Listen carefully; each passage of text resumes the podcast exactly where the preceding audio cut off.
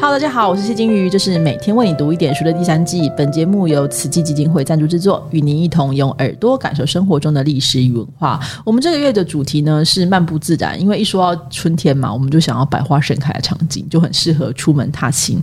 那几年来呢，因为这去日本旅游非常方便啊，你坐这个联航飞一下就去了哈。很多人在疫情之前，你每到春天就会有一堆的朋友去日本赏樱，然后不停的用美丽的照片来攻击你啊。那也因此呢，台湾其实开始很多这种赏樱热点啊，什么地方赏樱最漂亮？可是你有没有想过，樱花究竟是如何来到台湾的呢？那我们今天就要邀请台大历史系的副教授严信如老师来跟我们谈谈台湾的樱花史。我们欢迎严老师。Hello，严老师。Hello，金宇好，大家好。老师，我们说到日本就会想到樱花，那日本大概是什么时候开始赏樱的？嗯，日本大概是从九世纪才开始赏樱花。其实，在八世纪以前，他们主要欣赏的是梅花，也就是说，他们其实是模仿中国的美的价值，欣赏梅花。但是，大概九世纪开始，可以看到历史的脉络有一些变化。一来是大和会兴起了，他们开始寻找自己独自的美感。嗯，那另一方面是，呃也从九世纪开始。呃，实施了两百年的这个遣唐使的制度废止了，嗯，所以他们大概从这时候开始呢，就是去寻找民间的美感。哦，你说 无法再继续从中国得到这些美感的来源吗？还是应该说，一方面他们想要确认自身的认同，嗯哼，就是过去输入外来的文化，那现在他们想要寻找一些自身认同，可能是从民间去汲取一些新的美的价值。那一些比较明显的。就是我们可以看到那个变化，可能是从诗歌集里面，嗯，比如说《万叶集》是日本最早的诗歌集嘛，在里面你可以看到歌咏梅花的数量其实是远远超过樱花的。可是到了九世纪以后，就是古今可歌集对对。它编纂的年代大概十世纪，但因为它收录的歌大概是一百四十年之间，所以里面的歌大概就是九世纪到十世纪左右。所以你可以看到说，哎，里面的歌吟咏樱花的其实已经超过梅花了，所以你可以看到说，大概是从九世纪开始，他们开始欣赏樱花。也就是说，日本有过一段这个梅花梅花满天下的，是跟我们一样喜欢唱的梅花歌，但实际上其实日本本身可能梅花比较没有这么多，对不对？还是呃，在其山上实也有梅花，然后也有樱花，嗯只是说大家吟咏的对的方向欣赏的那个花到底是什么花呢？就是有这么多花，但是在呃选择的8世纪过程嗯以前，其实他们欣赏的是梅花，但是为什么欣赏梅花，就跟贵族他们的风尚去模仿中国是有关系。嗯嗯，大概是什么时候开始？就是说，你一开始是应用梅花，后来开始应用樱花，那大概什么时候开始？他们就说啊，你看我们是樱花之国，什么时候开始出现这样的意识？这样可能要到更晚了。嗯虽然说，哎，到了九世纪，他们开始欣赏梅花比樱花还要多，可是他们开始觉得自己是樱花国，可能又经过几个阶段。比如说，到了江户时代的时候呢，几位将军，比如说德川家康啊、家光等等，他们开始在江户种植樱花，因为他们想要模仿古都的景观，哎、对就是像京都一样。那营造新的都城的景观，所以他们开始种植樱花。那大家就可以想象说，哎，那江户城有越来越多的樱花，它真的化身成花之都。对可是也不光是这样子，还包含了一些浮世绘的流传。对你可以看到浮世绘里面有非常多的樱花的风景。那大家在实际上都城里的景观，或者是在浮世绘里面这种视觉上的想象的，哎，日本都变成樱花之国，嗯，嗯，但是我觉得还有一个很重要的因素，其实是植物本身的培育。嗯，就是育种这件事情，对对对。嗯，现在大家到日本，其实最常见的是染井吉野这种樱花，嗯。但这樱花它其实出现的时间非常晚，它是在江户末期的时候才开始培育出来，它是人工浇种出来的。对，但是它的品种一来是容易培育，再来是因为它很漂亮、嗯，崭新，所以它其实非常吸引人。那接下来你就可以看到大家大量的在景观的营造上，比如说公园啊、堤防这些地方，他们都开始去种植染井吉野樱。对，那这也让樱花国这种想象变成可能。诶，对大家过去其实你在不同的地方，你看到樱花是不同的品品种，可能什么彼岸樱啊，什么枝垂樱啊，现在它的全部都出现染井樱。也就是说，哎，过去你看到樱花景色不一定是一样的，但是现在它让一一种风景，然后一个国家成为可能，那国土也变成均值的，对，所以这也嗯推进了我们是樱花国这样子的想象。OK，那明治时代有什么变化吗？因为我记得我这查出去问啊，因为我之前呢在去这个日本东北的时候，就哇，他们那个那个汇金城的那个樱花非常漂亮。我才想到啊，这竟然是明治时代之后才开始在这个城池当中种满樱花，所以早期可能不一定这些城池都会全部满种啊，然后或者说大家去赏樱的时候都很。觉得很棒，那个亲生的什么樱花那个城也是一样，可能有点变化。所以明治时代之后有什么样的有一个刻意的方式去栽种或是鼓励吗？嗯，我知道的应该就是有点像刚刚说的，因为这个品种很新，所以他们可能会大量的在城廓啊，或者是公园、堤防这些地方种。那这很容易就是让我们到各地，我们都会看到染金基叶这样子。OK。对，好，那日本嘛，就等于樱花，所以我们常常说什么樱花妹啊，然后樱花郎啊等等的，就这样的印象，像很常会让我们以为说台湾的樱花都是日本来的，这样的说法是正确的吗？这样说法是个误会。台湾本身也有我们自己的樱花，对，台湾有原生种的樱花，就是大家在山区其实最常看到的是飞寒樱。你说那种很红的那一种，就是颜色比较浓红、比较浓艳的那种。然后它的花型也跟染井吉也不太一样，它是吊钟型，就是它是倒吊的这种钟型的。对，呃，然后它也不是像染井吉也那样起开起落。对，所以它有时候还会看到，就是花跟叶子是在一起的。哦，OK。对，那这是台湾原生种的樱花。嗯，那另外还有像雾社樱也是。台湾特有种，嗯嗯嗯，所以这都不是从日本来的，这是台湾原来就已经已经有的樱花。那日本人在看到这些樱花的时候，有有觉得，哎，这是台湾不一样的种吗？还是他们说，啊，樱花看起来都差不多一样的？他 们有这样的感觉吗？一开始的时候，他们是还蛮吃惊的，哇，这里竟然也有樱花。对。那开始就在报道这个报纸上开始，哎，台湾也有樱花，哎，只是跟日本长得不太一样，但是他们还是很兴奋，觉得哇，台湾可以看到樱花。那像这样子消息流传出去以后，就越来越多人去。追樱，嗯，但是他们看到可能就会很失望，因为他们已经习惯染井基野那种风情，抱着我想要看到染井基野那样风情去追樱的，但是看到以后就觉得，哎，这这呃好小，对，然后怎么那个这么浓艳，颜色怪怪的，不懂得调色，有点像乡下姑娘之类的，所以或者这种有趣的评论，也可以看到他们对于就台湾的一些，比如说贬低啦，就是当时他们对台湾的一些印象。那有个疑问就是说，那当时台湾这些樱花是谁发现的？就是他总是不会说啊，我就在这边看到，路边看到，就一定会有一些原因吧？为什么会发现台湾的樱花？对我们刚刚讲到说，哎，台湾原本就有原生种，不过因为它大部分都是在山区，其实大家不太容易进去，对，所以它的发现通常都跟说他们为了要讨伐抗日军队哦，或者是到山区里面去巡视爱永线，对。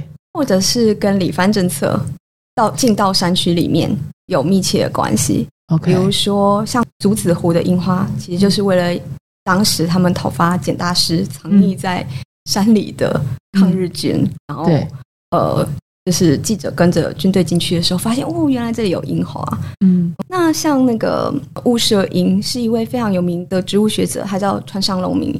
他当时是总督府的技师，他是跟着佐久间、佐马太，嗯，到山里的时候发现了五色樱。哦，对，所以台湾的樱花发现的这个原因或这些人，其实都跟我们呃在日治时期比较悲伤的这个呃镇压是有关系的哈，或者是像山地探险啊等等，OK，就是进到山里面，然后发现原来就已经存在的台湾原生种的樱花。嗯，好。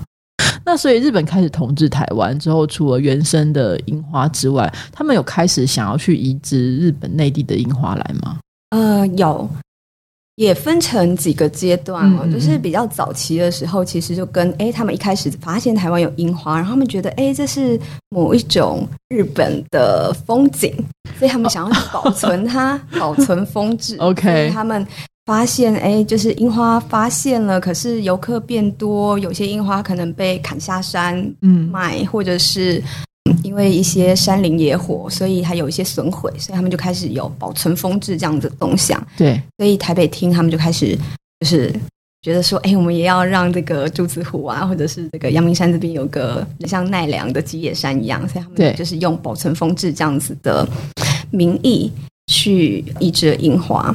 那之后还有几个阶段哦，比如说一九二三年皇太子裕仁、嗯来台湾的时候，对对对，非常有名的事件。嗯，来台湾，然后还有去了北投跟草山，所以在隔一年，呃，台北州的议会他们就开始讨论，然后决定要在大屯山进行造林计划。嗯，那造林计划当然还有一些其他的树种，但是樱花也不少。对，嗯那么为什么种樱花呢？就说要让这个皇室皇太子皇太子的荣光遍满台湾，或者是这类的概念吗？那个足印，然后泽印，可以让台湾的日本人也可以感受得到。OK，所以在这样子的名义下，他们开始也种樱花，嗯而且数量还不少。就是这个计划大概有十年，嗯，那总共种了四万多棵。哦，很多哎、对，那这些都会在什么地方种植？或者说，假如说我们我每次都要讲一下，就假如说我们穿越回去日治时代的台湾，我们会在什么地方会看到樱花？啊、比如说面天山啊这些、嗯呃地方，大家可以看得到你。说近郊的这种近山地方，呃，你是说刚才那个造林计划？对对对，嗯，面天山算近郊吗？我觉得已经有满山遍野 OK 感觉了。好对所以其实已经开始在台湾的山林大量种植这样子。对，嗯，那还有什么地方也会种呢？以造林计划来说，嗯我目前看到就是整个大屯山，然后绵天山，还有像七星山，嗯其实你大家都可以看到樱花的痕迹，然后还有竹子湖可能是最多的。嗯，竹子湖因为是不是他们那时候也是日本一个很重要的控制的一个地方地区？因为他们有在嗯在那边种一些稻米啊什么的，对，就是嗯，说控制嘛，应该比较像是实验。呃，实验的对对林场或是对嗯嗯嗯 OK，所以其实当时如果这些景观都有留下来，我们可能真的就会像大家看到日本照片，然后会有一个粉色的馒头，全部都是樱花，这样 好像也不错。嗯插出来问这个问题，就是后来的这些花有留下来吗？还是说就是应该说没有很成功？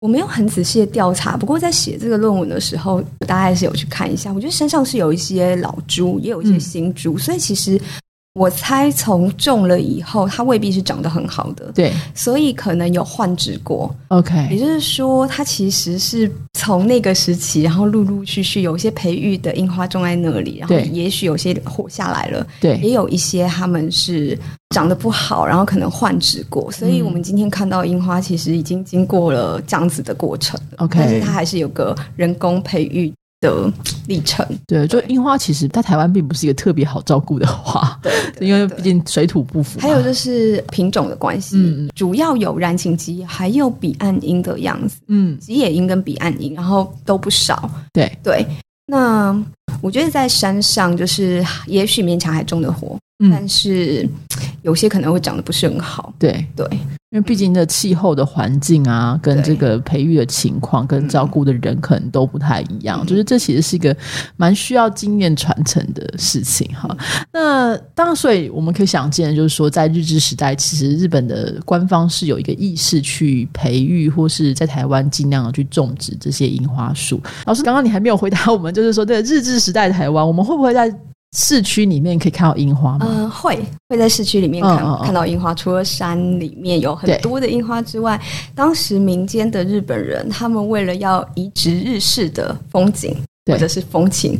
他们会在庭院里面，或者是料亭，也就是有点像是高级的高级料理店，高级日式料理屋里面种植樱花。嗯那对他们来说，就是一种就是日式的风情的移植。，OK。对，那另外还有像市场、嗯也可以看得到，因为市场为什么要种樱花？为了要招揽客人，所以他们种樱花，大家就会来这边喝红豆汤。哦、o k 这好聪明哦。嗯所以他们其实有这个招揽商业，就是招揽客人的一个用处，就对了。OK，另外还有一个地方也会种樱花，就是油阔。有哦，就是有一些就八大场所这样子，就是以现在的话来说，就是性工作专区。对，那以台北来说，它是在万华的一一小块。嗯，对。那嗯，为什么油阔要种樱花？因为在服饰会或者是一些嗯那个歌舞伎的表演里面，你可以看到它其实有那种无声若梦的感觉。OK，日本人对油阔印象就是那里有。无声若梦的樱花，所以当时梦华这边的自己楼们，他们其实也曾经讨论，而且实际上也移植过樱花，只是长得不是很好。呃，一方面是这个环境的问题，另一方面可能也不一定有心可以好好的照顾他们。嗯，对，在平地其实不是很容易种活。老师刚刚讲，大部分都是在北部，那中南部应该比较少，对不对？气候的关系，该说，嗯，中南部我没有研究，所以我不知道。你下次要研究一下，我很期待。我们就是我刚刚听了半天，我想说，那我们台中呢？我们台中呢？好，我有空再来研究一下。有机会的话，请一定要关注一下我们台中有没有樱花。啊，另外一个在市区也可以看到，其实是学校哦，就是他们曾经为了想要。让所谓弯生的儿童认识日本的风物，对，就是在台湾出生长大的小孩，他们都不认识日本四季，对，然后没看过春天的樱花，没有看过雪，所以他们就开始种樱花。嗯，对。那甚至到三零年代，樱花也就是跟台湾人产生关系，对。所以你可以看到，就是山区或者是学校里种樱花，已经不只是以日本人为对象，就是。他们可能觉得说，哎，中樱花可以培养国民精神。哦，所以这跟那个黄明花运动这些是有关系。对。所以就用来使用这个樱花的这个意象来团结这个国民精神，这样子。那所以当时日治时代的台湾有没有赏樱的风俗，或者说在台湾人跟日本人的眼中这件事情有什么样不一样？因为如果是日本人，我觉得他们应该会就是像你刚刚讲，他们想要去追樱，想看看就是我想看一点来自对他祖国的感觉。但如果是台湾人本身就觉得说，嗯，可能也不一定会想要 follow 这样的风俗吧。就是当时有什么样的观察吗？先从日本人来讲好了，他们其实从日治初期的时候就开始，因为报道出现了，他们就开始去追鹰。可是大家也可以想象，交通不便的状况下，不是每个人都可以去，所以可以去的人大概都是上层社会、对上层社会的这些人。嗯，他们可能还会组观音会，但是大概就是总督府某些官厅的官员们，他们可能有志一同，大家一起去。当然，他们也会号召，哎，你只要爱鹰的人都可以一起。所以就是日本人之间有这种观音会，嗯，那台湾人的赏樱呢，日治初期也有，可是也是很少数的文人，而且通常都是跟日本官方特别亲厚的人，可能是跟一些汉诗人有往来的传统文人，对，呃，比如说在台湾日日新报任职汉文栏的这些记者们，他们可能就会跟日本的汉诗人有往来，那他们可能就会受邀去欣赏丹珠的明音。嗯嗯，那台湾一般大众赏樱，可能要到一九三零年代以后，就是旅游登山风气崛起以后，就会开始出现赏樱团之类的这种。OK，所以台湾人也会赏樱。嗯，只是说，嗯，在他们眼里看来，樱花是什么？呃，可能会。因人而异，对，比如说我们刚刚提到的这些跟汉诗人有往来的台湾传统文人，他们对樱花感觉就还蛮受日本的影响的。比如说，哎，他们会把樱花比喻成武士魂啊，或者是三片五大洲之类的。但这些论述其实都还蛮受日本人影响，可以看到说，哎，其实承袭了日本那一边的言论。嗯，那。台湾人这边呢，比较早期可以看到，其实已经要到一九二零年代以后了。就是我们可以在台湾日日新啊，对不起，台湾民报嗯上面看到台湾的新兴知识分子对东京赏樱的报道。嗯，那他们可以报道在东京赏樱，你想象的是可能是到日本留学的这些留学生们，或者是曾经有留学经验的呃，就是台湾的知识分子们写的。那他们眼中的赏樱，其实是他们觉得是痴狂乱醉、很没有体统的一件事情。痴狂乱醉没有体统，形容他们男扮女装啊，然后在树下乱舞啊，然后他们最后可能还写说，不是樱花国的人没有办法体会那种趣味。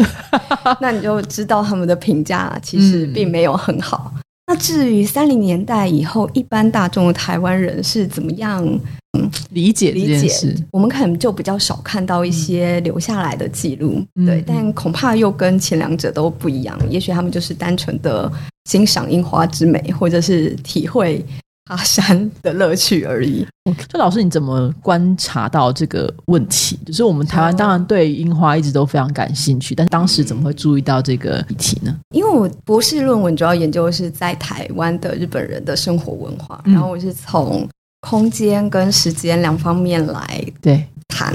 那嗯，以空间来说，就是他们移入了什么样子的生活文化，而且生活文化往往都是跟景观相连在一起。没。错，那所以里面最代表性的其实就是樱花，嗯，是诶，他们带入了赏樱这样子的文化，或者是他们在郊山种植了樱花，甚至在城市里面，我们也可以看到一些樱花的痕迹，也都跟他们想要创造日式的风景，或者是创造出日式的风雅有密切的关系。嗯，所以，就是那时候为什么我会开始研究樱花？这是非常有趣，因为我们现在想要樱花，就我觉得每个时代有不一样的东西啦。嗯因为我们现在想要樱花，我们就要想要想到粉粉的、可爱的，然后可能想到 Hello Kitty 这样的一个意象。我们不太会想到说，就是像刚刚你讲的这些文人说啊，这是他们祖国的风情啊，然后这武士魂，我们好像比较难以去理解这个部分。在策划这一集的节目的时候，我就觉得非常好奇，我想看看不同时代台湾人有没有什么样的不一样的感受哈。那老师今天的讨论其实让我们知道，就是嗯，台湾的樱花跟日本樱花真的是不一样的。那不同时代台湾人在观看樱花的时候，也有不一样的呃眼光哈。那老师，你最近还有注意或者继续关注什么特别植物吗？最近没有，最近比较没有机会。呃，但是，就是刚才讲说那个嗯，空间的移植，的确那时候除了樱花，其实还有另外一个部分关注的，其实是在平地上的行道树。嗯嗯嗯，对，也就是说，诶，他们在平地上想要创造出什么样子的风景，什么样子的都市景观，其实跟他们对于热带的想象有密切的关系。可是，又随着时间不同，其实也有一些不同的追求。比如说，嗯一开始的时候，他们模仿西方的热带殖民地，想要在台湾创也创造出那样子。例如呢？比如说大王椰子啊，呃，大家如果去台大的椰林大道，就是一个非常标准的想象。对，但是其实到了三零年代以后，我觉得有一种变化是，他们已经没有想要再模仿西方了，嗯他们想要去找出一种呃台湾独有的热带景观。嗯所以，其实，在三零年代以后，你看到的新的树种增加的，并不是热带植物，不是大王椰子这一些很热带风情的，你可以看到的是像枫香。或者是樟树，嗯那它们其实都是台湾原生种的植物，而且你你不会觉得它们是很热带风情的，但是它们都是台湾特有种，嗯，对、嗯特有种或者是原生种的植物。嗯，对，所以关于城市的想象，其实寄托了统治者或是这个政府对于呃他的社会想要呈现一个什么样的感想，有非常密切的关系。所以大家下次看到樱花的时候，再不要说啊，就好可爱哦，卡哇伊，为什么不能搬几株来台湾？就嗯，好，你如果真的都搬过来的话，那也是一个很大的问题。说到哎，说到这个，让我想到，其实刚刚讲的那些，主要都是殖民统治者他们在都市里面想要营造出来的景观嘛没。错，其实排人们他们怎么样看待台湾风景？什么是排人？就是排人就是那个排剧的，啊那对个写那个对诗歌的那个嗯排剧。我觉得很有趣的是，他们其实大概从二零年代中晚期开始，他们也想要找什么是台湾独特的风景可以写入排剧的，对，所以他们可能会注意到像那个。嗯，那叫什么？苦练？啊，苦练对树，对，三月的时候到台中的后里，嗯。哎，那叫什么？后丰铁马道，嗯，刚好是苦练开花的时节，就整排都是苦对练。那苦练其实也是台湾原生种啊。嗯，呃，其实日治时期的排人，他们就已经注意到台湾的四季有台湾四季的风景，并不是像大家所以为的台湾四季都没有变化。对，嗯嗯，所以其实当时其实有一些文人已经注意到这样的变化，然后把它留在他们的作品当中。对，好的，所以大家下次有空的话，也是可以在樱花，如果明年吧，如果明年你有机会可以去日本赏樱的时候，你就会跟你的朋友聊聊说，哦，台湾的樱花呃有一个这样的历史哈。那我们今天非常谢谢严老师的分享，谢谢谢谢大家。